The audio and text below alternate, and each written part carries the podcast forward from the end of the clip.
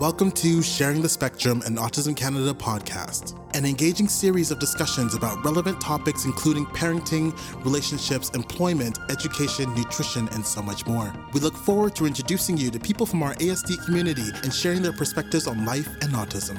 And now, please enjoy this episode of Sharing the Spectrum and Autism Canada podcast. Good evening, everybody. I'd just like to welcome everyone um, tonight to our second in this in our back to school series. My name is Julie, and I'm with Autism Canada, and I'm going to be the moderator tonight. Just before we start, I'm going to do a land acknowledgement. So I'd just like to acknowledge the Indigenous peoples of all the land that we are on today. While we meet today on a virtual platform, we would like to take a moment to acknowledge the importance of the lands we call home. We do this to reaffirm our commitment and responsibility in improving relationships between nations and to improving our own understanding of local Indigenous peoples and their cultures. From coast to coast to coast, we acknowledge the ancestral and unceded territory of all the Inuit, Metis, and First Nations people that call this land home. Please join us in a moment of reflection to acknowledge the harms and mistakes of the past and to consider how we are and can each, in our own way, move forward in a spirit of reconciliation and collaboration. Thank you.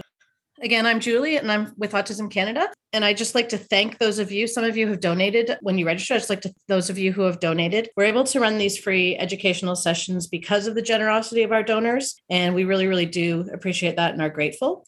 If you would like to make a donation after the event, you're more than welcome to do so, of course, at our website, www.autismcanada.org. And then finally, I want to introduce our panel. Those of you who are with us last week already have this information, but for those of you who are new, Bruce Petherick is here, and Bruce is an autistic advocate and member of the Autism Canada Family Services team. He's also an amazing musician. He's a father to two neurodivergent kids, and he's an educator. You can learn more about Bruce, especially his musical side, at brucepetherick.com. Uh, next is Kara Dymond. Kara is an honorary member of the Autism Canada team. She's a late diagnosed autistic advocate, author of The Autism Lens. I highly recommend you checking out her book. And she's teacher to autistic children in a large Canadian school board and a teacher instructor at the Ontario Institute for Studies in Education, where she teaches a graduate course in mental health and special education. She also hosts a great podcast called Autistic Tidbits and Tangents. You can also learn more about Kara at her website, which is karadymond.com. And finally, Dominique Chabot is Autism Canada's Family Services Manager, and she's also one of my fabulous colleagues. She is a parent to two boys on the autism spectrum and has plentiful experience with navigating the school system for both of her boys. So she does have uh, she does have two kids in school, and they started today. So she's very excited that they had their first day at school today, and she has lots to talk. We'll have lots to talk about tonight as we all know, back to school it can be a tough transition. So we hope that these webinars help and um, alleviate some stress for the whole family. We're going to talk a bit about self care tonight again. And um, with respect to our, our topics tonight, we're going to try and hit on self advocacy, accommodations, what to do after school on the first days back, self care for the whole family, and then homework. Homework's a big one, obviously. So we're going to try and hit all of those topics tonight. And so I'm going to stop talking now and I'm going to hand it over to the panel to get the conversation started. Again, add your questions in the chat and uh, we'll get going. I'd just like to start by a little co- with a little conversation that Bruce and I had today over messaging. And we were talking about the term accommodations. And I really I hate that term. I I really think when we call it accommodations it sounds like it's something extra we do as teachers for children that you know perhaps they should be grateful for or their families should be grateful for that we do in the first place uh, and for kids, it makes them feel like they're getting something extra too. And they might feel bad about that. I think we need to change the language to learning tools because they should be available to everyone. And it should just be assumed as part of our job that we provide the things as best we can for students who need them, whether they have an uh, identified exceptionality or not. So, Bruce and I were talking a little bit about that today in preparation for this. That's an important point to raise not only from the teacher's perspective, but also from the um, student's perspective and also the parent's perspective, in that although that word accommodation has been used historically, um, when Kara and I get out get our way and start to run the world, um, we want to make sure that everybody understands that these are different learning tools and strategies, and they are useful for everybody at different times. The normalization of this is is really super important. Okay, I'm already um, going to talk because I have a I have some experience with this, and I think you're bang on. Um, my son had a teacher in grade four who, when um, when the behavioral team suggested that she give him time with the iPad, said, "I can't do that because then I'd have to do it for everybody." And I feel like that is, you know, one of the issues we have today, which is just because, well, first of all, just because one child um, is using a, a tool doesn't mean every child needs that tool. But on the other side of that, maybe every child should have access to tools, these tools. So agreed. That's just my experience, and I'm going to leave it with you to discuss. No, I did something this year in my graduate course for beginning teachers where I, I did I called it tool of the day. So every day I introduced a new accessibility tool and I said, you can teach this to your whole class and say, test it out, see if it works for you, and let me know. Let me know if this works for your brain or not.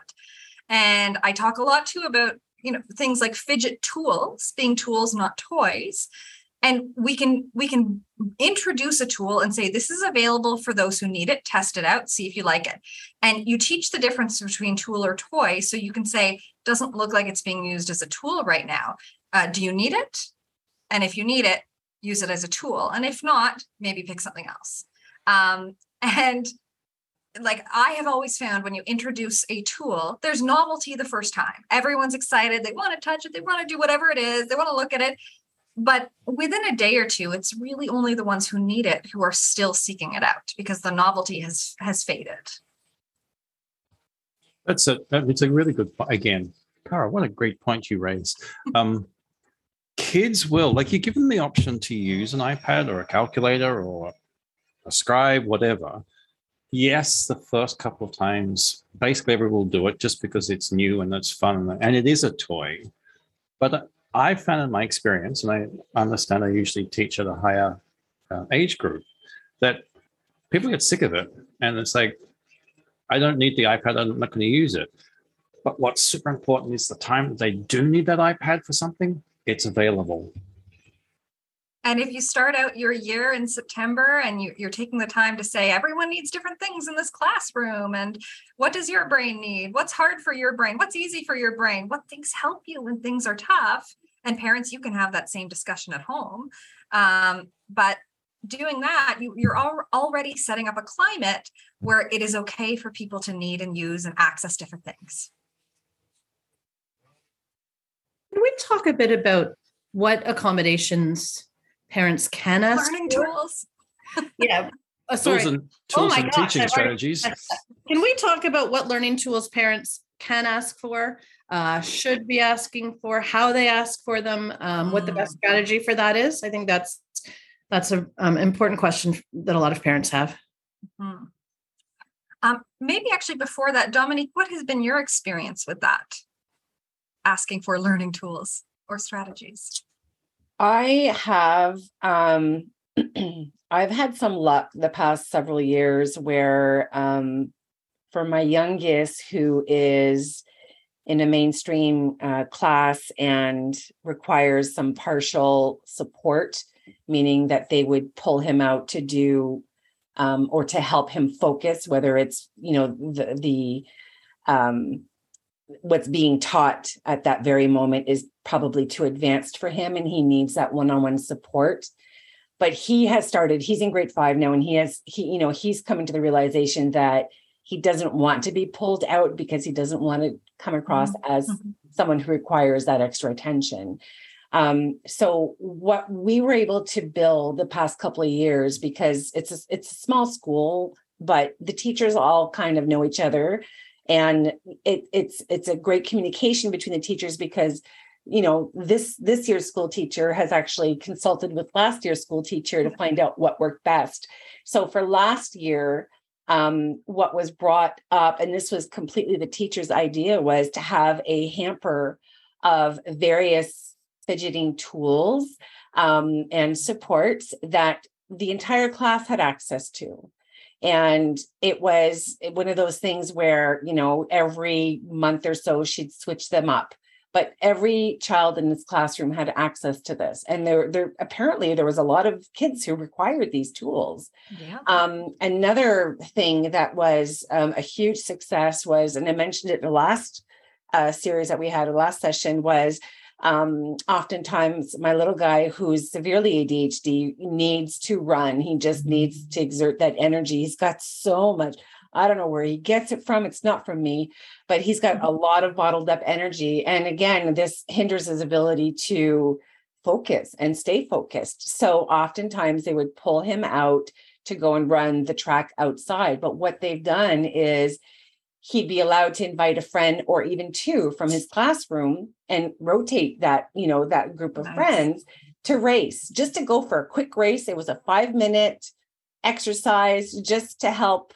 him um, auto regulate and exert that energy in order for him to focus. And it was just like a quick, you know, little activity. And it was very beneficial for these kids.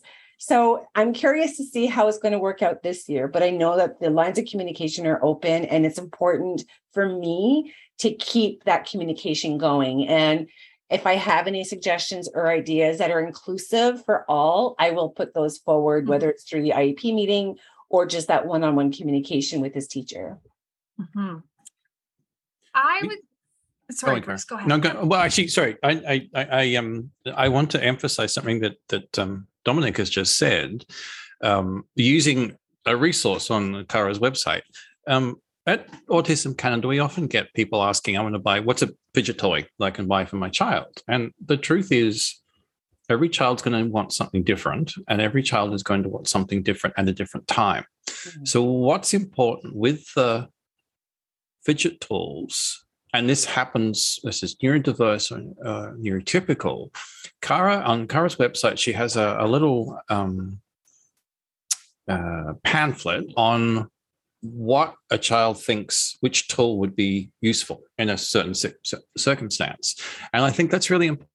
We often don't think about the, the, the teaching that's necessary for for a fidget tool. It's not. It, we just can't just give it to, to the kids and go, "There you go, everything's fixed now." Because what's a child going to do with them? And and sometimes we want them, like I have for my stones. They're just grounding the part points for grounding. But sometimes we kind of, um, in Dominic's case with her youngest child, sometimes where you can't leave a classroom for a certain whatever reason, and, and there are reasons that's uh, useful, then the fidget tool that's necessary is something that maybe is a little more active.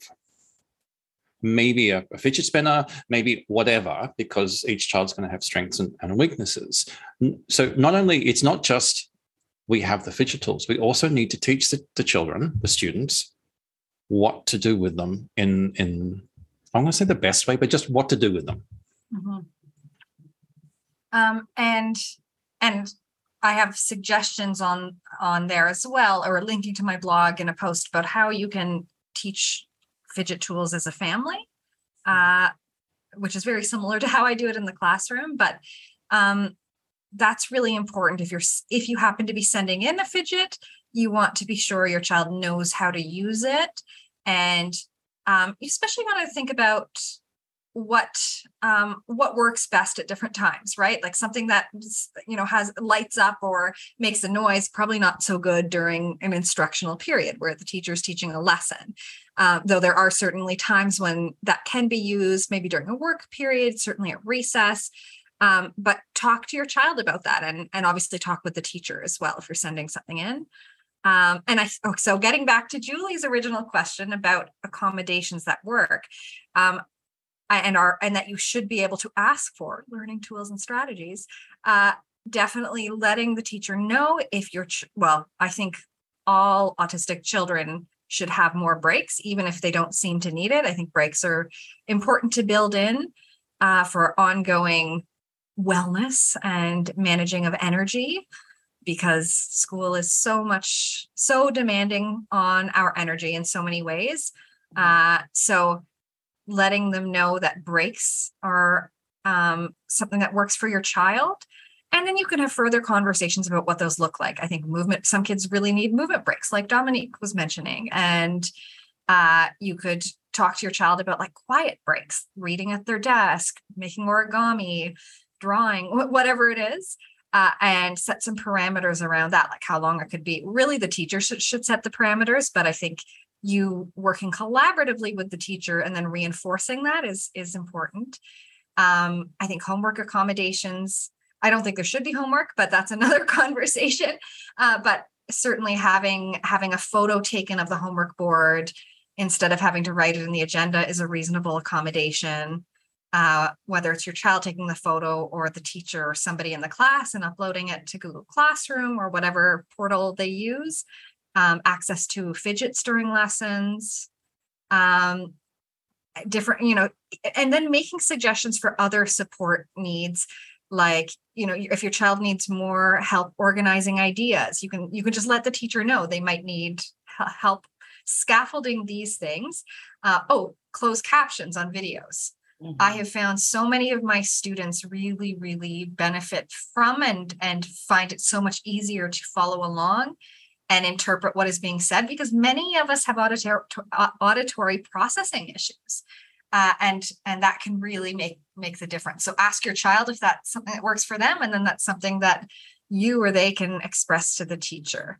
Um, my sort of what I think when I think about what is reasonable to ask I, I would think it through from the lens of is this something that is I mean, we can ask for the moon, but I always do think about is this something that is is reasonable to ask um, the teacher to provide everyone, or is this sort of like a private, like there are private accommodations as well, such as scribing on a test. The teacher can't possibly scribe all the time, 100% of the time. Um, so that would be something I would put on the IEP in particular, something that is is like a um, sort of a special occasion uh, thing. And then things that you can ask for that first week are more things that are pretty easy to slide into the existing framework of the class, if that makes sense. And it's in two two points. You don't have to have an IEP or a IPP set up to ask for these it, it's I think too many parents think, oh, I can't ask for anything if I don't unless we have the documentation. Now, documentation is really, really, really, really important, but these are things that you can ask for at any stage. And to reinforce what Kara's saying, maybe from a different angle, it's always a negotiation. Um, teachers will will certain teachers will be more open to certain things and be resistant to certain things. More teachers some teachers will will be completely okay in certain um, for different learning tools to be used in different uh, teaching times and and sometimes just refuse. That's the negotiation aspect. If if you can get 80% of your supports that's an 80% win yes, we should be expecting the moon. Yes, we should be expecting everybody to be fully um, accommodated, to, to use the words, but it's negotiation, and and th- some you know just it, it's reality. Maybe I know I'm not supposed to have a great grasp, grasp on that sort of thing. And I'm noticing that Carrie wrote that in in New Brunswick these are known as universal accommodations, meaning any child can use them, which is fantastic. That's exactly right. Um, I was going to say something and now I forget what it was. It's gone. Oh, I know. I have a question. I have a question, experts. Um, so my eldest son has an IEP. He's going into grade 10. And when I mentioned to the teacher that he is supposed to get extra time on tests, maybe this will ring true with somebody else. Um, they said, oh, everyone gets extra time on tests. That was their answer. And as far as I'm concerned, an IEP is a legal and binding document. So he should be getting extra time on top of the extra time that all the other kids are getting. Is that how it? I mean, I'm not quite sure how to address that. Okay. Any uh, thoughts? Uh, I have a couple of thoughts. Uh, so, yes, IEP is legally binding. If it's there, they should have it if they need. You know, your child can certainly say they don't don't want the extra time if they don't. You know, um, two thoughts. So one is extra time isn't always the best. uh, unless there are breaks built in. So it's called time off the clock. And this comes from Russell Barkley, who um, is a psychologist, I believe, or psychiatrist, I'm not sure. Uh, and what you want is to give breaks so that um, like the brain has time to kind of relax and and because otherwise you're just giving more time to possibly be distracted in so a break like a movement break and then the clock resuming when uh, the break is over that that's actually much more helpful than just more time um, I would say so if the teacher has a policy, has a personal policy where every student, if they need more time, they can write this test for as long as they need, then it actually would not need to go on the IEP, but you would have to really investigate that is that actually their policy? Or are they just saying I do this for everyone and and there's not actually the follow through? Right. Um, but I, as a teacher, if I have a policy of I accommodate everyone with what they need and, and I, I that is available to everyone, it actually doesn't have to go on the IEP because it's available to everyone. If in fact it is. Got if it. in fact it is. So that's that's where you have to go. Okay. My my daughter had a teacher last year who, again, grade 10, um, who basically didn't worry about time in exams or tests. So if if they said it's a one hour test, at the end of the one hours, they didn't just go and pick up everyone's paper. They they basically gave everybody enough time to finish it. And if my memory serves me correctly, they could take it home to finish if if necessary. Um, sometimes with a point loss, but they also were not very. Um, I, I think the point loss was more to to stop cheating at home. Like if it's a closed book exam, you. I mean, there's there could be a reason why you want to make something a closed book exam and so therefore taking it home there's a trust issue and so maybe they lose and i think it was like 2% or 3% it was kind of like okay whatever um, but that was certainly um, that was one experience but on the other hand they also had a teacher who was like it's 60 minutes and 60 minutes and if uh, Sky needed to use more time, they had to go to the learning center and use the, t- the extra time. They were very strict with it. Yeah. So I'd probably push for more time and and time off the clock, right? Building building and breaks. Um, but if yeah. it's a te- especially if they have multiple teachers, right? So you would still want it in the IEP, and then it's just not necessary in that teacher's class if that's their policy that everyone has as much time as they need. Got it. Thank you. I love this comment from Jamie that her daughter's in 12th grade and her IEP entitles her to more time or chunking if she prefers. Chunking lets her do half the test one day and half another. That's great. Um, so I feel like we've covered a, um, learning strategies pretty well. How do you guys do? You guys have anything else to add there? Because we have a lot of things to talk about tonight, and I want to make sure we get to them all. Anything else to add there? Everyone in the everyone um, feel comfortable with that? And if you have more questions, you're welcome to email. Um, so, homework. We can talk about that now, or we can talk about what to do after school on their first days back. Okay. sorry, could we? Sorry. Sorry. Sorry. can we finish something that we didn't do last week before we get on to this week? And that's the self care for the whole family. Yeah. Um, it maybe is something also that can, as we answer the these other next questions, that we're also responding to that. Mm-hmm. Perfect. So, um, when we were discussing, when we the four of us were discussing this topic a little while ago, one of the things we talk, we often talk about making sure that your neurodivergent child is ready for school, and this is all the steps you should should be doing. And one of the things we kind of realized is that you also have to make sure if you're in a family with neurotypical and neurodivergent children, um, or even just for the parent, and I don't mean just for the parent, but the parent's important as well, is that there has to be, if you're spending this much time preparing your neurotypical child for this, make sure you're also spending time on yourself and other children so that they're not feeling left out. And we had some suggestions of, about, um, you know, maybe special dates, um, making some um, going on on a special outing very specifically for a neurotypical child rather than a neurodivergent child, um, making sure that parents are having a clear night to themselves sometime, probably in, let's say, this week, the week before school goes back. And I'll let somebody else talk now. No, I mean, thinking about that, thinking about one of Julie's questions, expect that first week, first couple of weeks, that the energy cost of school and probably the energy cost of your child going to school for you is going to be much higher. So you have to um, build in breaks for yourself, build in breaks for your child. Make sure when you get home, when they get, I, it's harder for you as the adult, but uh, make sure when people get home that they have time to decompress.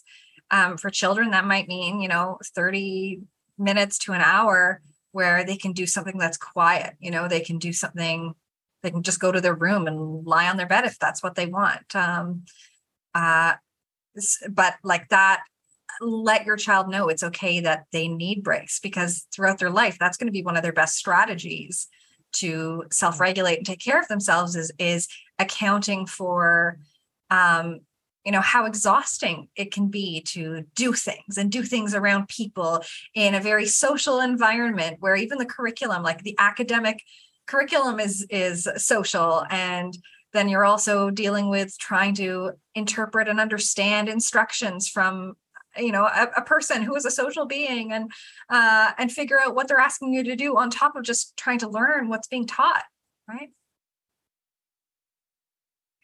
dominic you're in this situation right now what's happening oh well and this kind of um, would fall under what to do after school and i think today was the was a great example of being able to allow my child to communicate with me at his level. So I was working, I so I work from home.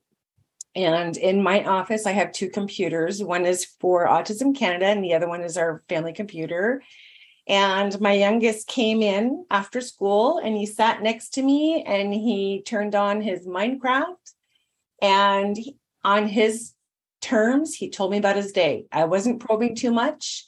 I know that he needed that time to decompress, but he still wanted to see me because he's he was used to having, you know, to being at home and around the family. And so I kind of realized today that, you know, and of course he's getting older, that that time after school, um, I'd like to give him the opportunity to do whatever it is that he feels he needs to do to decompress. If that means coming in my office and you know quietly playing minecraft and maybe on occasion piping up and telling me about how he spent his day that's great at the dinner table we talk about everyone's day and what you know what was special about their day blah blah blah but after school um you know some parents really want their kids to do their homework right up right after school but i honestly feel that my recommendation for both my kids on the spectrum is give them that space, give them that time to decompress. My oldest, when he came home, he went straight down to his bedroom.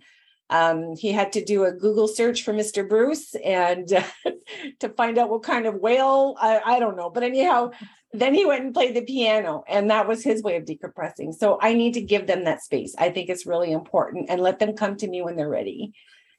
I am like pain of asking way too many questions right after school. I was just going to say that the number of times my youngest has said to me, Stop asking me questions is, you know, you'd think I would have learned by now, but I am so interested in how his day went that I can't help myself. I'm really bad at it, but I really, this is my goal for this year is to let him come home, let him do his thing and not ask a million questions because it eventually comes out. I just need to be more patient. uh, Julie, don't, if you watch like any sitcom from like the 1930s to like even now that behavior is modeled for us sorry the incorrect behavior or the, or the behavior we're suggesting is not a good behavior is is always shown it's always the kids get home from school and immediately they sit down with usually mom and this is what happened to school blah blah blah blah blah blah or any conflict it's just like the kids need that decompression so badly.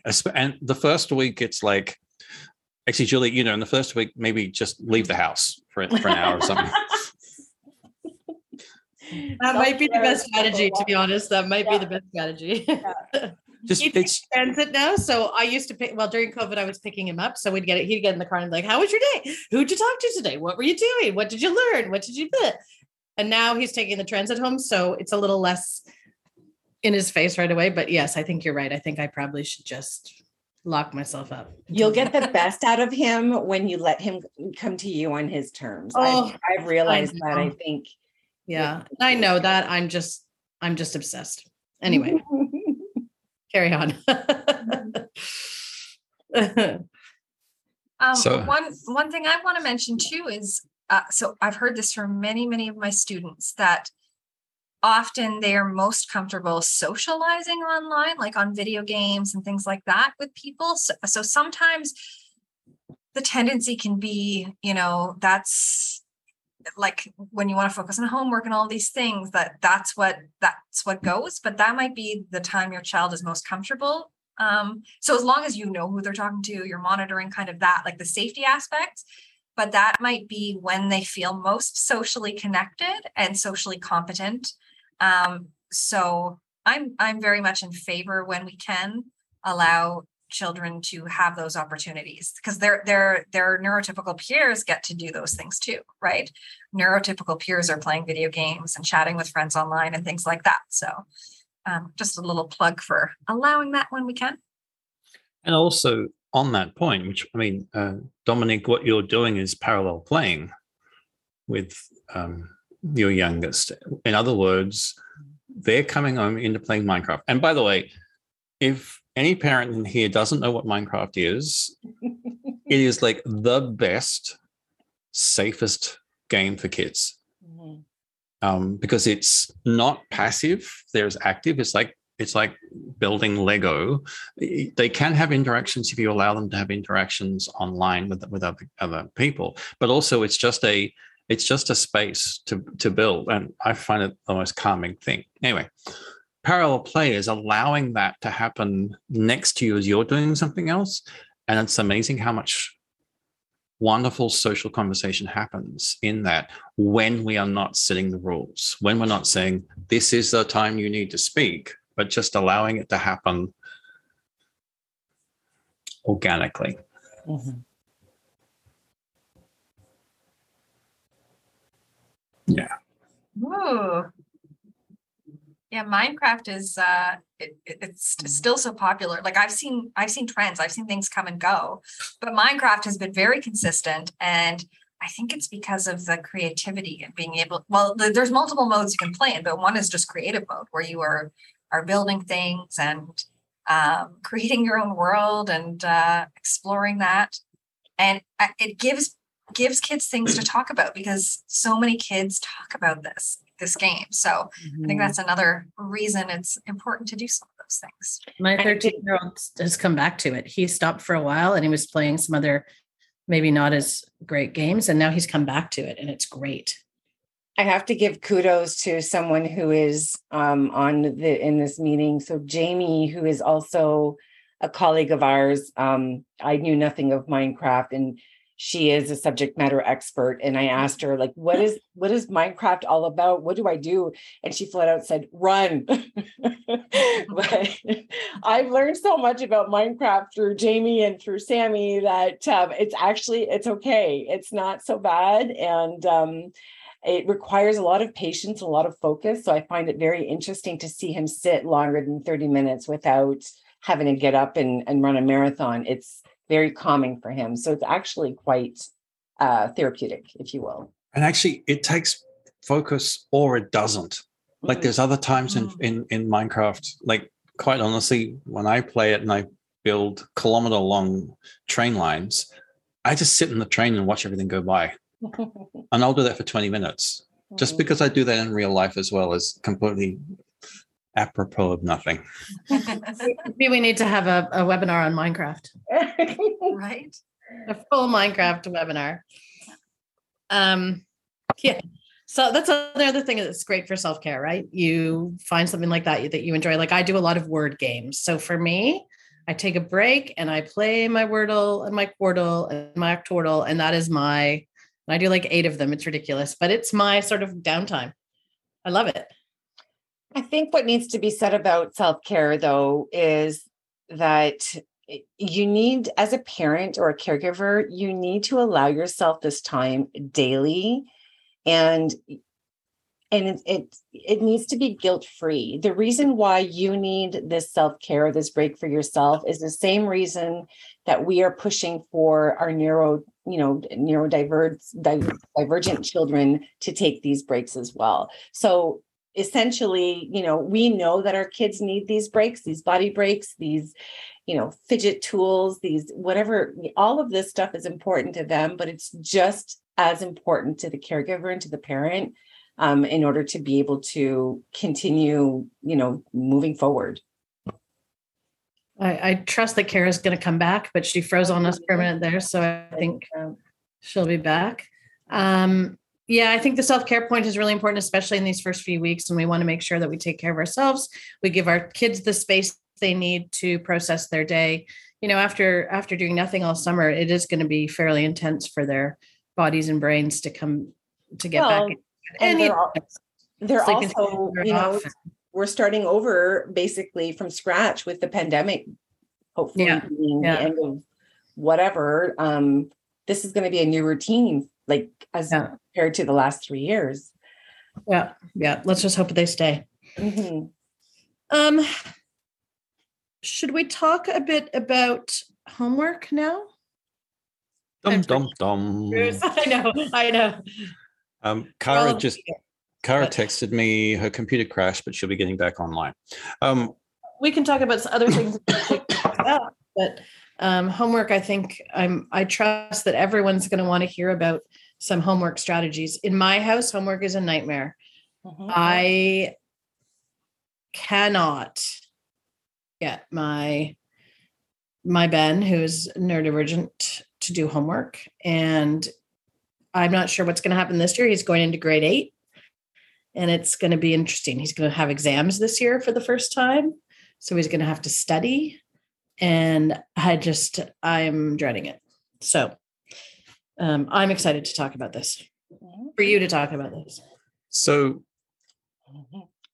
I'm going to I'm I'm I'm speaking on my behalf, and I know Kara and I agree on this. Neither think homework is a good idea. As a general, you must do this sort of homework every day. It doesn't. It often doesn't allow all children any reflection time. It doesn't allow them to um, take a break from school. Um, and there's a whole bunch of studies saying that homework in and of itself doesn't do very much. It's it, it has marginal positive effect on a small amount of students. Now, that's our political statement. Boom. Let's talk about homework. I agree with you entirely. I wish it didn't exist. Well, um, but yeah. yeah. The, the problem with homework is it's something that was done 150 years ago and it becomes this routine that teachers are taught that you're supposed to do homework but so rarely is anyone ever explained what the homework's for. Kara, i've just i've just been on our political homework is, is a bad thing and let's now talk about homework. And welcome back. Thank you. Uh, if if your child is getting too much homework, you can limit the homework. That's that's what I would say. Have have an amount of time, do a little bit of everything, or you know, prioritize. But they have been working probably at least twice as hard as the other kids all day. And now what? Like they come home and they're expected to do more work. I think we we need to teach work-life balance and uh you know, I uh, homework there's so much research that shows that homework is not actually helpful. So uh, I understand if if there's a little bit of catch up that needs to be done, you know, but it should really be limited. It should not be a lot of work. Um, and uh, I do something called the chunk and check in with work. And I, I always recommend families use this if your child isn't yet fully self directed with their homework. Um, you sort of review with them what they have, have them pick a subject, um, you take a look at what how many questions or, or what, what the work is and you assign like a small amount like what you think is a manageable amount for them to do on their own for a few minutes. And um, and then once they're done that you check back in you assign the next next amount. So you're you're chunking the amount of work so it's less overwhelming like they don't feel like oh my goodness i have to do this many things. Um, math is one of the the subjects that i think is is easier to reduce um, and not not cause too many issues at all because you can you can look and say okay if your teacher assigned let's say 30 questions and 10 of them are you know this type of question uh, you know reduce that by half. Say well they were able to do five out of the 10 correctly like what what's the big deal? Uh move on to the next section. So like, like that's you, you want to see that they understand the concept of whatever that type of problem is before you move on to the next type of problem. Um, but that's pretty easy to reduce um, and just send a note, you know, or or let the teacher know. Sometimes my child's cap is this much, and this is this is how I do it. a teacher, like as a teacher, we can't be upset if homework isn't done because fundamentally if you've set homework and it's not done, the only person that's in trouble is the student. And it's a choice. And if they like, if a student cannot, does not have the spoons to do the homework, and I forgot we should be talking about spoons at some stage. Um, if someone has, if that student doesn't have spoons for the homework, making them do it is not going to get anywhere. It's not going to be easier. They're not going to retain the information. They're not going to retain any positive aspects that the homework could have done as parents, as students, as teachers, we need to accept that. And and, and yeah. Sorry, um, I was going to ask if um, limiting homework can be one of the IEP learning strategies, and I know we're going to talk about IEPs, but um, is that a note to the teacher to say we don't do homework? Sorry, or we'll make our best effort with homework, or I'm going to write it right into the IEP that we don't do homework. I think I, it can definitely be on the IEP, reduced chunked homework, things like that. Or, or I, have never seen no homework, but I don't see why it couldn't be on there. But I think it's probably a discussion, and it's it's probably better to say, you know, my child's, you know, oh, you know, we we prioritize mental health and well-being, and my child really needs a significant amount of downtime after school so if, if, we do homework, we do this amount of homework, and you can let me know what to prioritize. You can always have that kind of relationship with the teacher too, where you say, you know, let me know if there's something that absolutely is necessary. Um, but yeah, like what what's going to happen? Not much. yeah, it's this is it's the negotiation part again. Like much as uh, I'm going to speak for myself just right now. I mean, there have been times my kids have brought home stuff that's homework and it has to be done because there's a resourcing problem. You know, uh, an, uh, an essay has to be finished because the unit's going to be finished on Friday, and maybe my child was away, and so that essay had to be done that night. You know what? Okay, it's it's probably not going to be the best essay, but I can. I mean, that's a negotiation point that makes sense. There's a reason for it. It just can't happen all the time. It and it shouldn't happen all the time. I think as we get into to high school, for sure, you you were also teaching your child about prioritizing and how to manage a schedule. So I think a little bit in high school is, is definitely appropriate, especially projects and things like that, where you're doing a small amount each day. But you actually have to sort of teach your child if they haven't been taught this at school, which often they aren't, that when you get a get an essay or when you get an, an assignment that's meant to be done over like three or four weeks, that you don't just leave it to the last minute. I say this as I leave everything to the last minute, but I try and teach my students to be better than me. Uh, and that you can you can break something down and then just put on your agenda or your calendar or whatever it is okay today i'm doing today i'm picking the powerpoint template and i'm adding the title you know and then the next day okay i'm going to add my intro slide and you know eh, but you can teach them how to break things down into manageable bite-sized chunks. My daughter has color-coded calendar, color-coded um, agendas.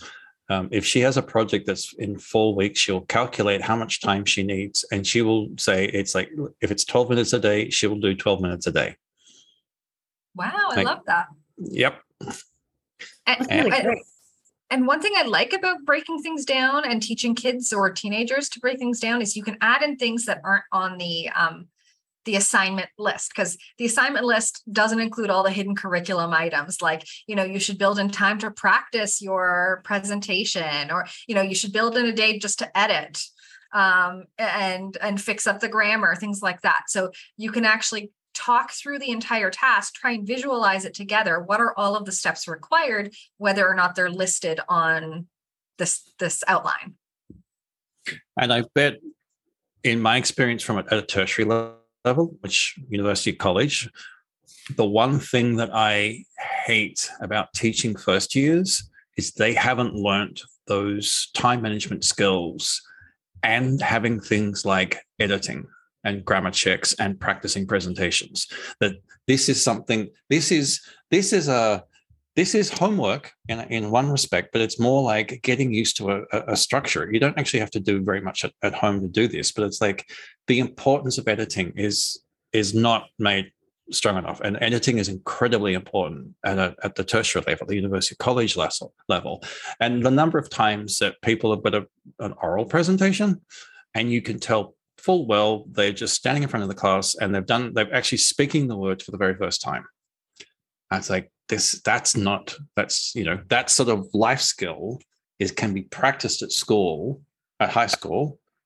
It can be practiced at, at, at um, elementary school for that matter that that those sense of importance. Dominique, do you have anything? Are you just enjoying the the conversation that we're having? I I am um, amazed by both your perspectives, and I, Julie, I see where your where your your problems are. I can understand how that's challenging, especially in high school or you know grade eight. Um, my my whole process when it comes to homework is, and Carrie nailed it. So, Carrie, you made a really great comment in the uh, chat um, about incorporating some of that into life skills, and that's what we do. So, my agreement, which I've put in both my kids' um, IEPs, is um, we send me the agenda for the week as what's expected for homework. Um, and typically this the i mean i don't know if it's just the grade five but my oldest in high school, he gets a list for the week of what's expected for homework. Um, and I incorporate that into life skills. I don't have him sit and do, you know, 30 minutes of homework a day. I know that he needs to focus on math on Monday, French on Tuesday, geography on Wednesday. So instead, we have conversations and we'll use math when we're measuring to make supper. We'll use French, um, you know, when I, you know, sit at the dinner table with him and I just speak to him in French and I'm using the verbs that he needs to practice for that week or whatever the case is. You just, you take you take this knowledge and you incorporate it into a life skill that would probably be more like more beneficial for him and when the time comes where he's being tested he's going to remember that particular activity that was talked about or that we did together um, where he's going to be able to apply that skill so that is my parenting tactic eh, but as far as from a an um, family services perspective for those living in Ontario, especially who have a form of funding, whether it's OAP or whether it's special services at home or ACSD, um, you know, uh, all each uh, school board or a school in particular should offer a tutoring program, and you are allowed to tap into those funds to hire a tutor to help with the homework piece.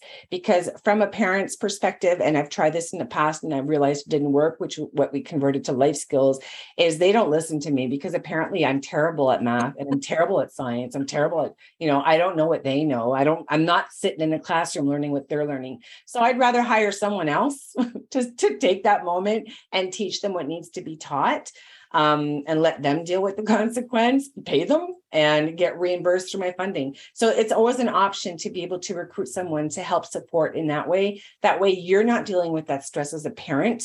You're able to take that 30 minutes, if that's what it takes for them to get their tutoring sessions, whether it's virtual or in person. Go for your walk, go take a shower, a hot bath, whatever the case is. Let someone else help with that. And that's an option for those um, receiving any form of funding. No matter what province you're in, you should have certain fundings allocated to you. And um, it's definitely an option. Talk to your teachers to find out what tutoring programs that school offers. Mm-hmm. The worst tutor for a child is their parent. Worst. And the worst, worst tutor for a child is a parent who's a teacher.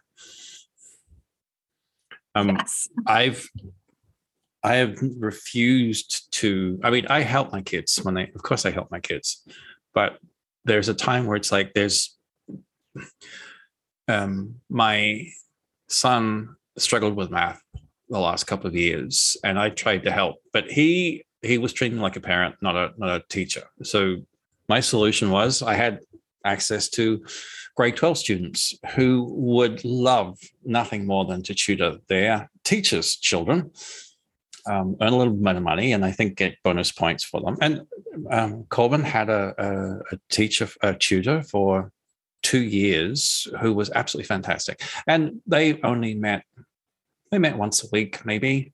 Um, usually when he had a specific problem, a domain problem, they'd work through it. And it was great because she would explain things to him probably the same way as his classroom teacher was doing, but just slightly from a different angle. Don't do it yourself. Jamie, Especially as they get older. Don't, don't, don't. Especially. so hard. Jamie just mentioned here, and, and I know this is true at my son's high school, but that high school students can tutor special needs students and can tutor actually in my son's high school anybody um, and use their hours towards volunteer requirements for graduation. So that's um, that's a place to look as well. The, if your if your child is in high school, you can speak to the guidance counselor, or you can find out about the tutoring program in the school. And poor Emily is uh, struggling with her grade one child throwing trying to throw his required reading into the garbage and uh, she said you know she's a teacher and he's not listening to her so you he's she's feeling the same way you are i think bruce I, I'm sad that it's required reading. I wish I wish it was just like reading time and he can choose, or I don't know if your child, yes, his, uh, if he can choose uh, what he's re- like. I think kids will, if we make reading a chore, it's going to feel like a chore and they won't want to do it. I think we have to, especially at home, but it wouldn't be great in school if they could read what they wanted. Um, whether it's graphic novels, whether it's picture books, whether it's listening to a podcast, actually activates the exact same part of the brain as physically reading. Um, and sort of have to validate different types of texts. So it's really sad that there's required reading in grade one to me instead of just like read for half an hour if you can. And then you could talk to your child about, well, do you know that when you read for half an hour, all of these wonderful things happen to your brain? And like there are a whole bunch of infographics you can find that show like kids who read more have all of these benefits. And so if your child is is logical, is a logical thinker, you might be able to frame it that way to get get to them a bit more interested in the reading. And I don't know. I did um I read with my son every night until he was about I want to say 11. We would every night because some days were tough and that was our wind down time and he doesn't read so much anymore but that was um we read some great stuff. I enjoyed it a lot. Actually, um, just on the reading aspect, uh, Kara made a point earlier about um, watching videos with subtitles. Um, it's something that I didn't realize that I had some speech processing problems until I started watching uh, videos without subtitles and realizing I couldn't understand what was going on. The other reverse of this is I would encourage every neurodivergent child to read while listening to somebody else reading the book. Um, oh, I think more research we're doing, the more we're finding that uh, neurodivergent readers, especially, often need that extra input of the oral at the same time. Um, it has made my son's reading, and he's going into grade eight now, but in grade seven, he was struggling a little bit with his reading until his teacher said, "Oh, they can." I have a. She had a resource of the books being read, and he would read while listening. He was reading so much more and taking it and remembering, and Mhm. it, it's both the visual and the oral being stimulated at the same time. Um, and of course, you can tune out the, the the oral to just read for a little while, or you could tune out the um, the the visual to just to, to listen for a little while. Allows them to have that choice. And I think And- that can be can be done from kindergarten to Graduate school. definitely. I teach that to, to my graduate students too. Um, uh, Speechify and also Google Read and Write are two apps that um, they have free versions um, that can do this, can read PDFs, can read text out loud. Um, so then it's then you're getting access to the two modalities as you read, the listening and the and the visual. So um, and there's probably others as well.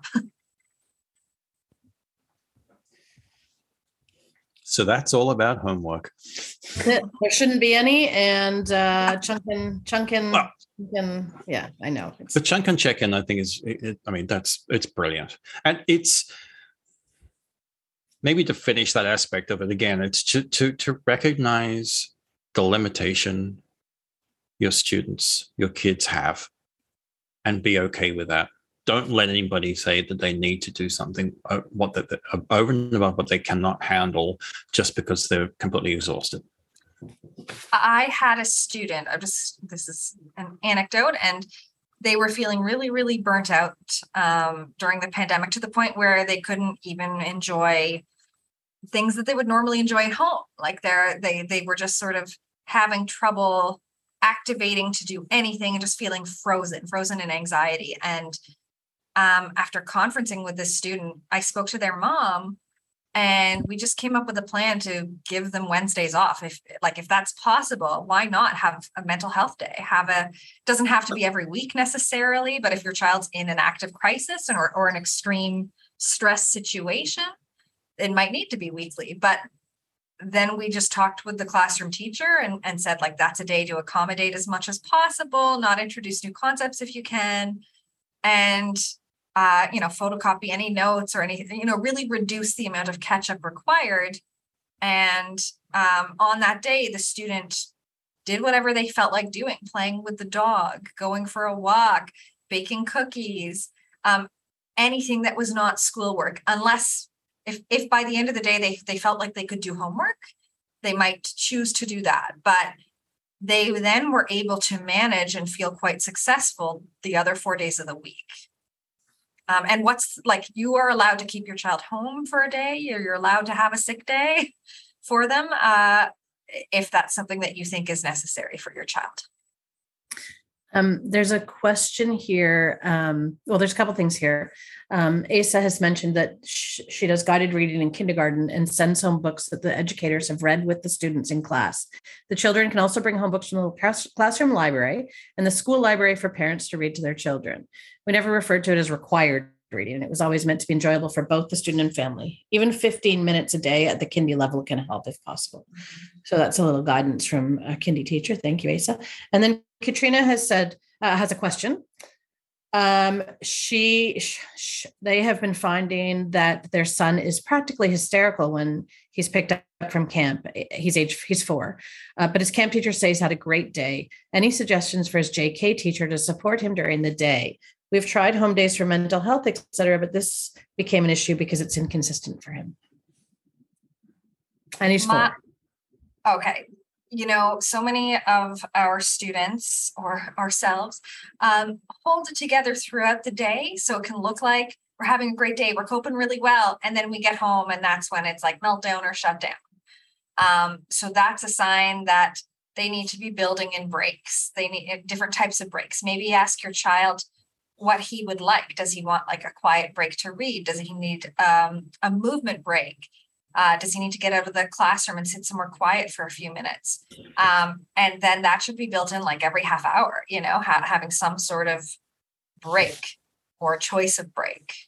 Um, like, yeah, not if you're having that reaction when they get home, that's a signal that they needed time to restore and catch up earlier So in the day, you're talking about in the during day. yes. Uh, so I- that would be something I'd ask for. Yeah. yeah because that's it's a it's a it's always a problem i mean this is a problem with i think with any kid that they're at camp and everybody thinks that they're doing a great job and they you know the, the camp leaders go did you have a good day and they go yeah yeah it's great and they get home and it's just like they're masking Yes, Yeah. that's They mu- the word. That's the word. And it starts as young that. as four years old. It Mhm. starts so young. And it's so important. I'm sorry, Bruce, I don't want to cut you off. No. It's so important because this means that the child is focused all day in trying to conform into an environment that is not designed for this poor little guy, right? So he's doing his best to conform and try to blend and try to fit in.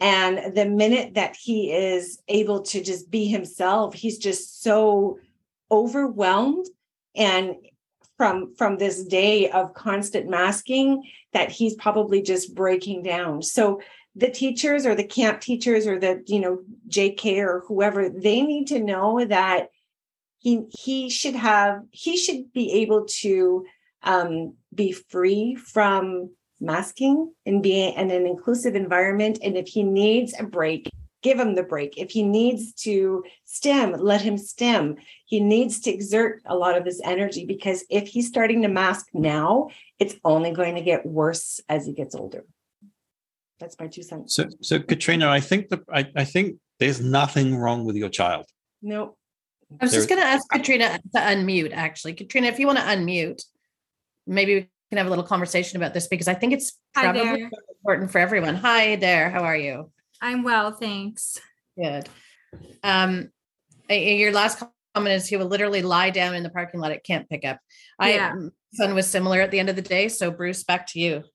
So I think even if I have to break it, so I mean, this is this is this is a problem, and I think this is a very this is a problem at, camps is that the camps are built to be busy, and everything is is is pushed into this time. And if a child is not seen to be busy, very often the camp leaders will like be encouraging them. You get involved, do this, this, this, it. Again, this is not your son. Sorry, just had to make sure I got the pronoun right. This is not your son's problem. This is the way the the teaching environment in, or the camp environment has been structured. So going into school, this I think this is something you just need to be raising with the teacher and saying this is the situation. And as Kara said before, and as as Dominique said, it's like he needs a break. He needs a regular break, and he needs to. There needs to be downtime actually for everybody in in the in the classroom, but just maybe that that encouragement. I, I see your point though about if he was offered a break, he would refuse because he wouldn't want to miss out on anything. So maybe the opportunity is to go to the teacher, you know, right on the first day and say, please provide him with these breaks at certain times instead of instead of saying to him, do you want a break? Because he may not recognize that he needs a break, right? Am I right? Eh, yes, definitely. And it, it also might be uh, if your child's the kind of child who would be interested in having a little job, one of the best breaks we can do is like, oh, could you go take this to the camp office for me and then come right back, depending on the age, of course, and all of that. But sometimes having little structured opportunities like that don't feel like you're missing out. You're doing something extra that's exciting. Um, and then the other thing I would say um, is, I mean, this is going to sound obvious. So I, I, don't mean it to be that way, but obviously talk to your child um, and ask what might make, you know, why he's feeling the way he's feeling and what would make him feel better. Like maybe, maybe we're assuming it's the energy cost and maybe he's just sad that the day is over. Like sometimes the best insights we get are through collaboratively problem solving with children to say, I've noticed that you're having a tough time at pickup and, you know, you, you're lying on the ground and um, what's up? And see what some of the issues are and then and then see what solutions your child can can help you come up with and possibly agree with. Uh, i'm going to put a, a link in the chat. So dr ross Greene has a collaborative and proactive solutions approach. And this is a way of conferencing with children to get to the root of problems and come up with a plan that that you and the child or the teacher and the child whoever it is um, both can agree on. And it's not a unilateral, okay, you have to do this and this and this. The child actually has probably more voice potentially than the adult. And when I use this with kids, like I've discovered that often my assumptions about what the problem is are often completely incorrect. So this is so much more insightful. Um, and then there are ways, if your child is nonverbal, there are also ways to ask them, like, you know, show show me from one to five how true what i'm about to say is with five being very true and one being not true at all or or zero being not true at all. And then you would say are you having trouble because it's too noisy? And then they would show you with their fingers. Um, so there are there are lots of ways on that website that can help you figure out how to do this and it works with any age. Obviously you you change your language depending on developmental level but you know your children so. Thank you that answer your question, Katrina? It's definitely a start. Um, he struggles with communication, so um, it's definitely a start for sure. Again, Katrina, it, there's nothing wrong with your son. No, I This- just want to make sure that I'm not doing a disservice to him by sending him to camp or expecting him to participate in a full day of JK. Or should I write, you know, from the start, say he only attends half days or he only goes three days a week? I, I'm not really sure um, where to start because I don't want him to be so stressed out that he doesn't enjoy school. I want to set him up for success, but not overdo it. I mean, So I'm not could, really you could have a you could have a plan with the school to start with half days for the first week or two, and then and then gradually build on or build on the next week. And as long as you explain it to your son and and so that your son understands what's happening and how the expectations will change. I- Yeah, for sure. I have a suggestion as well, Katrina. Um, I think when it comes to camps, and, it, you know, and I've been there with nonverbal. My oldest was nonverbal until he was almost nine.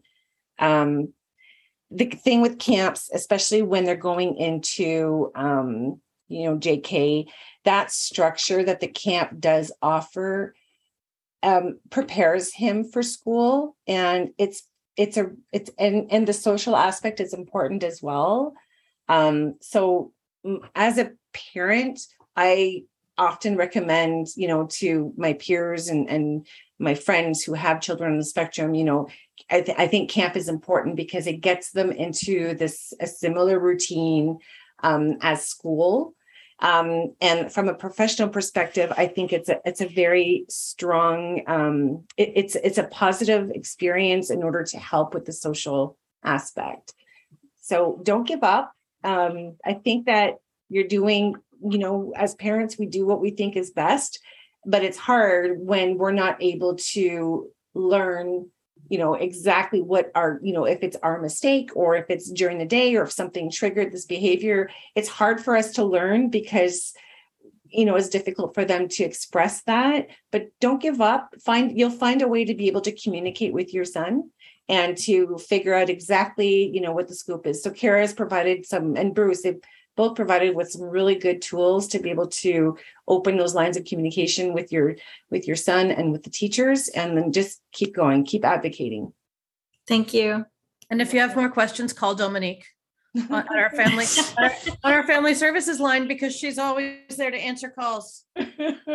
I'll have to get that contact info. Thank you so much. i'll plug it in right now I will just just on that note, I will be sending an email out tomorrow with all of the contact info. So uh, Bruce and, and Dominique are are the voices at the end of the phone when you call Autism Canada for family services, family support. So um, if you do have questions, you are more than welcome to phone or email info at autismcanada.org.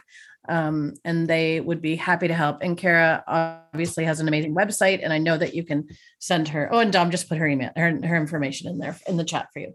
Um, Candace, regarding camps, I know that maybe Dom can speak to this a bit more than me, but um, we do offer training for these kinds of things. We do not have a registry of camps that require training.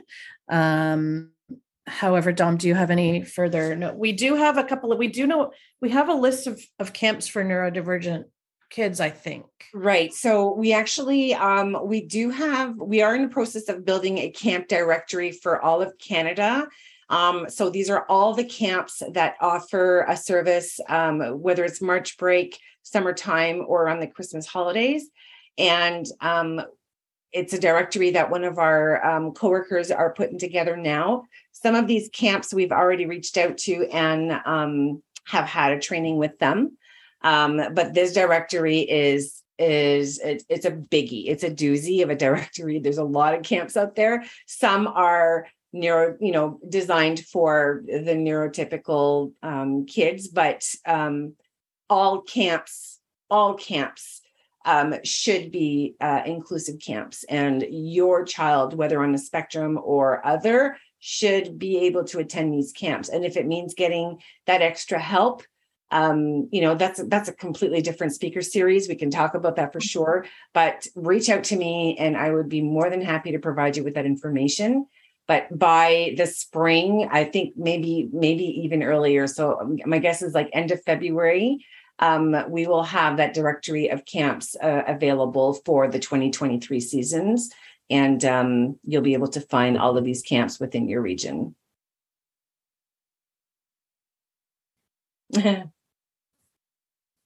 I just saw your comment, Candace. Yes, yes. All of Canada, all of Canada.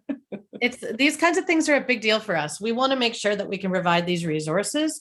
Um, we also have a resource called Autism Junction. Dom, maybe you can talk to that a little bit because that might be interesting. Right. Well. So on our website, under the publications key or tab, we have um, we have two very very important documents that are posted there. They're actually going to be moved to like front front line and center for our website at some point soon, hopefully. One of them is called the provincial and territorial funding.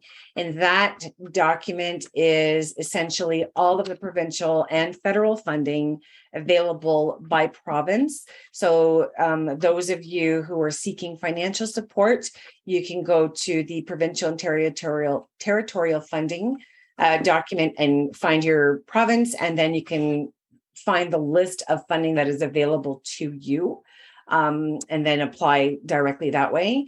Then we also have our Autism Junction document, which is a very, very uh, detailed document of autism related services and supports divided by, um, or yeah, divided by province.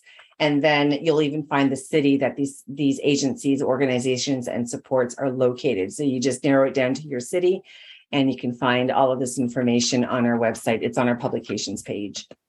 And it's another huge doozy of a document. So that took us a little bit away from the back to school topic, but Sorry. since you asked, since you asked we're going to share.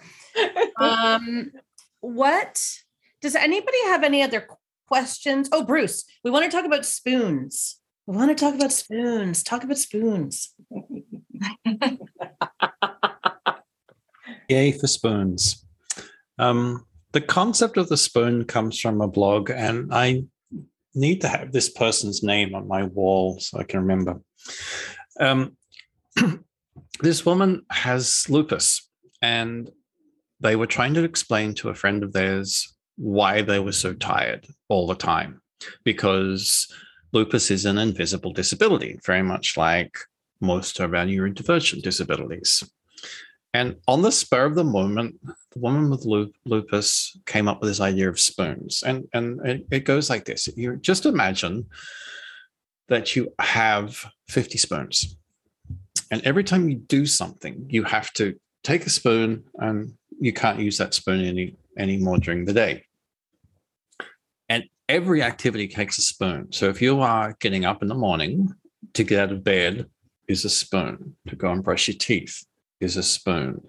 To remember to put pajamas on is a spoon. To go and make your breakfast, and breakfast can maybe be 10 spoons to make. And then, if you happen to, uh, let's say you're going out to work or you're going out to school, what clothes am I going to be wearing? That could take three spoons. And when you run out of spoons, you can't do anything more. Your day is finished, you've run out of energy. This spoon metaphor is a wonderful metaphor to be using uh, with children and with neurodivergent adults because one the acknowledgement is you only have a limited number of spoons in a day and the one of the bigger differences between a neurodivergent person and your typical person is an activity that a neurodivergent person um, needs to do may take five spoons, where a neurotypical person may only need one spoon to do that. Um, there's much more cognitive effort every time we are dealing with social situations. We have to be thinking about what's going on. It takes more spoons. Planning, you've only got a certain number of spoons. And so if you have, let's say you have a, a an evening function, you need to make sure you have spoons for the evening function. And that may mean that you don't do something during the day because you'll run out of spoons. So the spoon becomes this, it's a silly metaphor, in respect in, in respect it, it, it actually is like what does it mean? But it's a wonderful one of the good things about silly metaphors is that they're memorable. And it's something that i use all the time with my interaction with my children with students with our adults talking about how you what's your spoon level like? And my daughter literally will come home um, she would often text us and say, out of spoons. That basically meant she came home, went straight to her room and sat down on the bed, and we didn't interact because she's she's flagged to, to us as parents that she's got no there's no energy there's no interaction that can go on. It, will be a waste of time and would just get could could could turn you know stressful. Um, it also allows us to start talking about you know you've got um, you've got to do these three things. Just make sure that you don't spend all your spoons on doing step one. You've still got two and three to go. So that's basically the, st- the spoons in a nutshell. It's a it's a multivalent metaphor. Can be used in I love how I love how visual it is too. Like to me, it's like I can see my pile of spoons and I can see it getting smaller. And I think for for a child, that's really um, that can be really effective because it can be very visual, you know. You could actually have something that you Yeah. put in a jar, right? Like a marble or something that you put in a jar to teach a child how to sort of manage their day, which is which is kind of an interesting idea. Mhm. Um, so um sorry, I just got distracted there. My dog here on the bed beside me. Um, so does anyone have any questions? Because I think we've sort of broad stroked everything. Um, does anybody have any questions that they would like? No spoons left for homework. Exactly, Candace. Exactly. That's my house every night. Nice one. Um, does anyone have any questions? I'm happy to take you off mute. We've got a few more minutes left with our with our expert panel here. Um, so we're happy to chat. If there's something specific you want to ask about, now's the time. You can put your hand up and I can try and unmute you, or you can put it in the chat.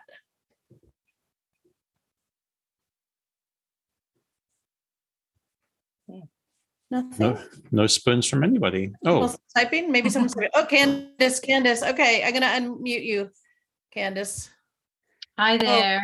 Hi, Gary. I'll get to your question in one second. Go ahead, Candace. Um, so my son is entering grade two, and his peer group, the kids around him, are are starting, just starting to notice that he's a little bit different. He that he marches to his own drum. My son doesn't mask at all, and I kind of applaud him for that. He's kind of a to hell with y'all. I'm just me, and I'm going to be me. So uh, you know, I'm okay with that. but he's starting to get blowback from his peers and his friends. Is I guess this question is more for Kara. Is there a way to approach it with the teacher to I'm not even sure that we're going to tell my son we're going to give him the labels. You know, we we don't we think he's too young yet to really understand a lot of it. And so um, is there a way to prep the classroom or that the teacher can prep the classroom without putting a label or a spotlight on him? Um, I mean, teachers can do general inclusion lessons. Uh, it's more effective to do a peer lesson if there is a label, because then you can talk about the label. But I, I think that comes with student permission. Like your your son would want to be involved involved in that. Um, but I I understand you haven't told your son yet. Um, I will tell you this: just um, children tend to be less fazed by the label than parent like it, it's it's emotionally so loaded for you um as part of your journey but for your child especially when they, like when they get to the point where they are noticing that they're different sometimes it's important to tell them why um and usually like all of my students who come to my program are told by their parents that they have a diagnosis of autism before they come um and usually if the parent is anxious about it and the child is like oh okay. Or, or they might have questions and you know and and every you know i would say maybe one out of ten would take it really to heart and then but then you have to put in the work as a teacher and as as a parent to have them understand what it means to have autism. And autism doesn't just mean all the things that are hard for them. Um but yeah a teacher can do a general inclusion lesson but you wouldn't normally give a lesson about a child without there being a reason why because that can single them out a bit more. Mhm. um and teachers it depends how well versed the teacher is also in in autism um, and what the school board is. My school board has autism support teachers who can come in and do a lesson on autism. I have gone in with student permission and done lessons. I've crafted with them. I've disclosed my own diagnosis to classes this this year which was really fun. I really enjoyed that um, uh, but when i do a lesson it's it's in collaboration usually with the child Yeah, we we we haven't figured out how to. It's a lot. we literally just found out like mild to moderate ASD, ADHD presentation in both formats, and a visual processing disorder. So I don't Yeah, even know where to start. lots. Well, I mean, start. You know, actually, feel free to email me, and we can have this conversation. I'd be happy to chat with you about it and and bounce ideas off one another. Well, thank you. I'd Yeah. appreciate that. Here, I'll put my email in the chat. Thank you, everybody. Just a couple of resources for you candace um, and i put them in the chat but we um, we have a um, uh, a girl we work with her name is Karis and her brother carter is um, on the spectrum and he's nonverbal and they do videos that are fantastic to teach about autism so um, maybe the teacher could share that if you're when you're ready to label you know when you're ready to provide that label or give that information um, they're great videos because they're done by kids um, as well. There's a really great book called Clever Carter, written by the mother of those two kids, actually, um, which is um, which is a resource for teachers as well to um, share with their students. So there's a couple of great resources that you can check out there as well. I have to give a little plug for Daniel Tiger's Neighborhood as well. They introduced an autistic character who was voiced by one of my students, and I just thought they did it in such a beautiful way. So for young young um, children watching shows like that that talk about everyone needs different things, and it did a really good um, depiction of you know sensory overload and things like that in in the episodes. Another quick PSA is that our awesome conference is coming up in October. It's on October 22nd. But um, the reason I'm saying this is because there's a, a young boy named Desmond. He's, uh, I want to say eight. And he actually did a presentation for his class about autism, about what, about the beauty of being different. And we'll be sharing that presentation at the conference. Um, so if anyone's if anyone's interested in that, that will be uh, you know you can register on our website for that. But um, there's a lot of kids that are really just being super proactive about sharing with their classmates and um, you know teaching acceptance really. and what just one thought I had that can sort of start the process without you saying the label at all yet is just start talking at home about like, oh, this is easy for my brain. This is hard for my brain. This is what I do. What do you do for your brain? Do you find it difficult when, you know, you start having those conversations and then you're giving your child the language to describe the experience without the label, but and you're also sort of normalizing the idea that there is no normal. Everyone has brains that find certain things hard and everyone can find workarounds. So that includes you and anyone else who lives in the house. Oh, that's excellent. We've already started with the everybody has something they're working on. That's sort of how we've approached it. So Yeah, we're all works in progress, that's for sure. yeah. Thank you. You're welcome. Thank you for your question. Anyone else have any questions? There's a few resources I see people have put in the um, in the chat. I will try and grab them all and send them out tomorrow as well. Um, I I think will- Carrie had a question, Jules, about uh, how often. oh yeah, yeah, yeah. Yeah. Where did we go there? How Oh. often do we have these Zoom? Oh. Oh, yeah. Zooms?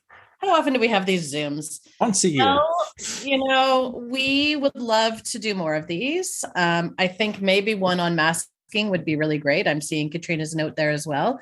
Um, we our schedule isn't super consistent right now, and that's my fault. So I apologize.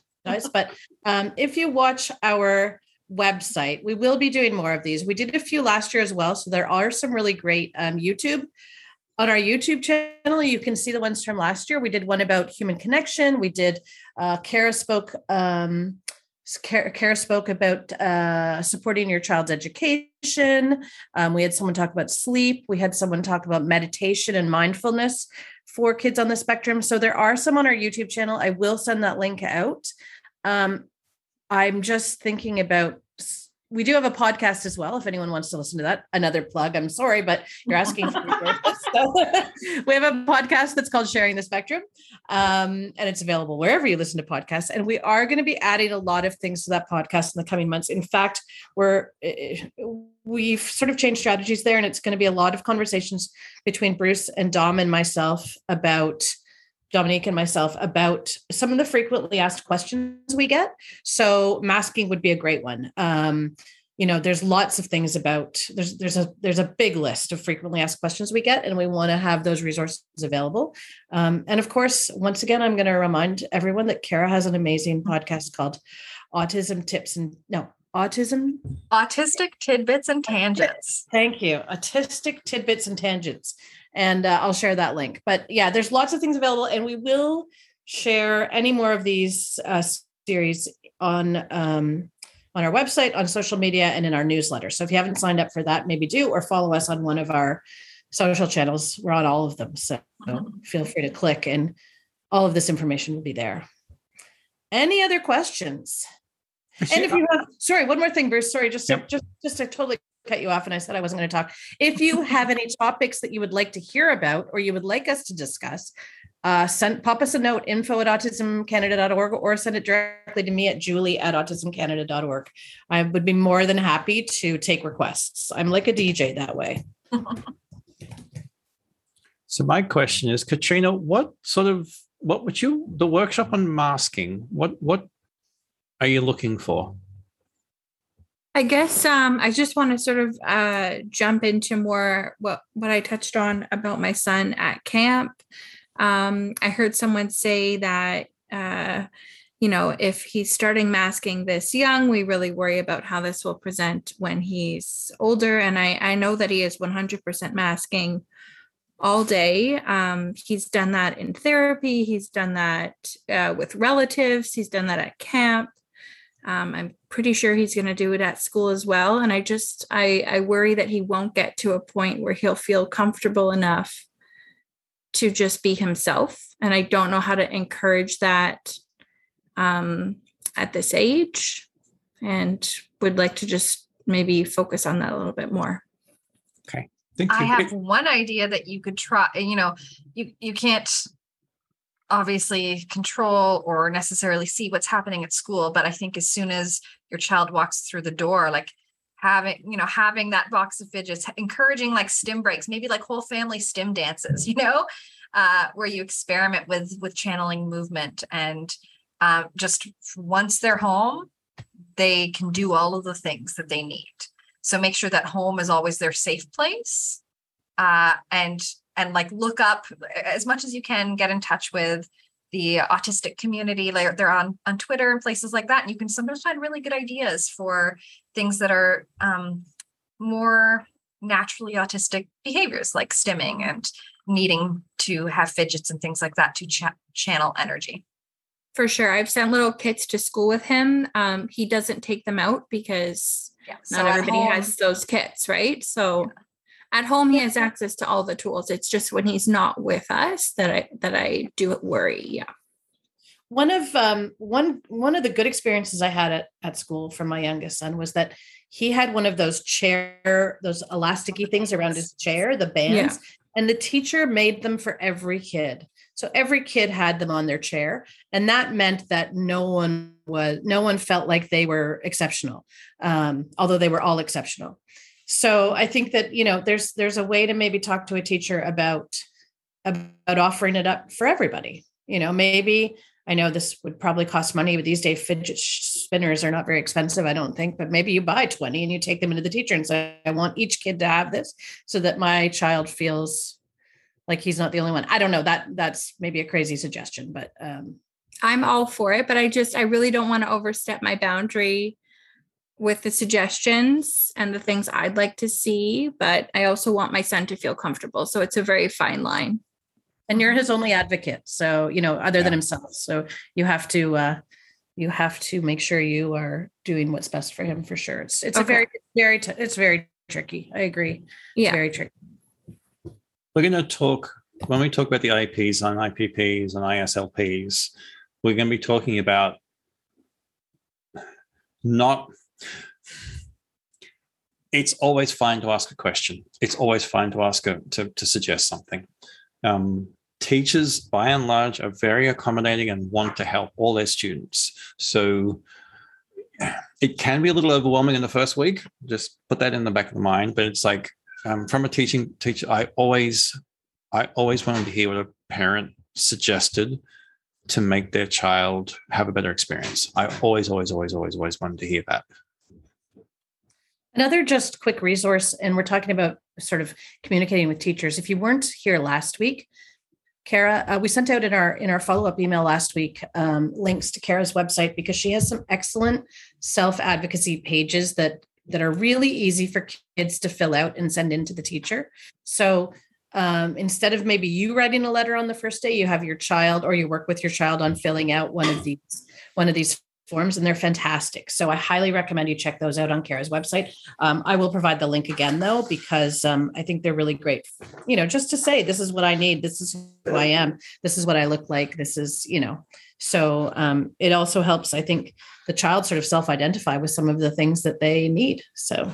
And you can follow up like a couple of weeks later and, and reiterate what was in that and just say, you know, my child you know gets really overwhelmed during the day and you might not notice it at school but at home and uh, this is what we see and breaks are really helpful. Like you can you can send an email later and just explain where you're coming from and say you know if you have any questions or if you want to set up a time to chat i'm open to that and and teachers are are collecting a lot of information about students in that first month and really getting to know everyone as individuals. So um, having that information that they can look at when they're ready to after that probably after that first week uh, is, really helpful as a teacher Thank you so much. That's another good point. Not to overwhelm in the first week with a ton of information. Probably check in a couple weeks after school has started. That's a great tip. Thank you or or even like item by item. So if i don't know no one's organizing a trip in the second week of school but if they were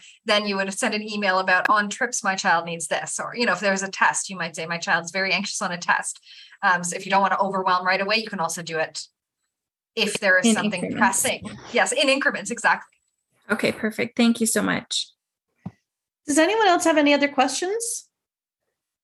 Anyone? Hand raises or in the chat? I don't see any Okay. Well, in that case, um, I want to really, really thank Kara and Bruce and Dominique for being here because um, we couldn't do it without them. And they are so great at this. And I enjoy working with them so much. And they can answer every question. So thank you all for taking your time, Dom, especially tonight on the first day of school with your kids. I know you're tired and mm-hmm. it's been a long day, but thank you for being here. Um, and uh, the next session we're doing on IEPs and IPPs is on September 13th. So if you are registered for this um, webinar, which you all are, you will get a notice about that as well. Um, and just please remember that our family services team, Bruce and Dom, are here for you.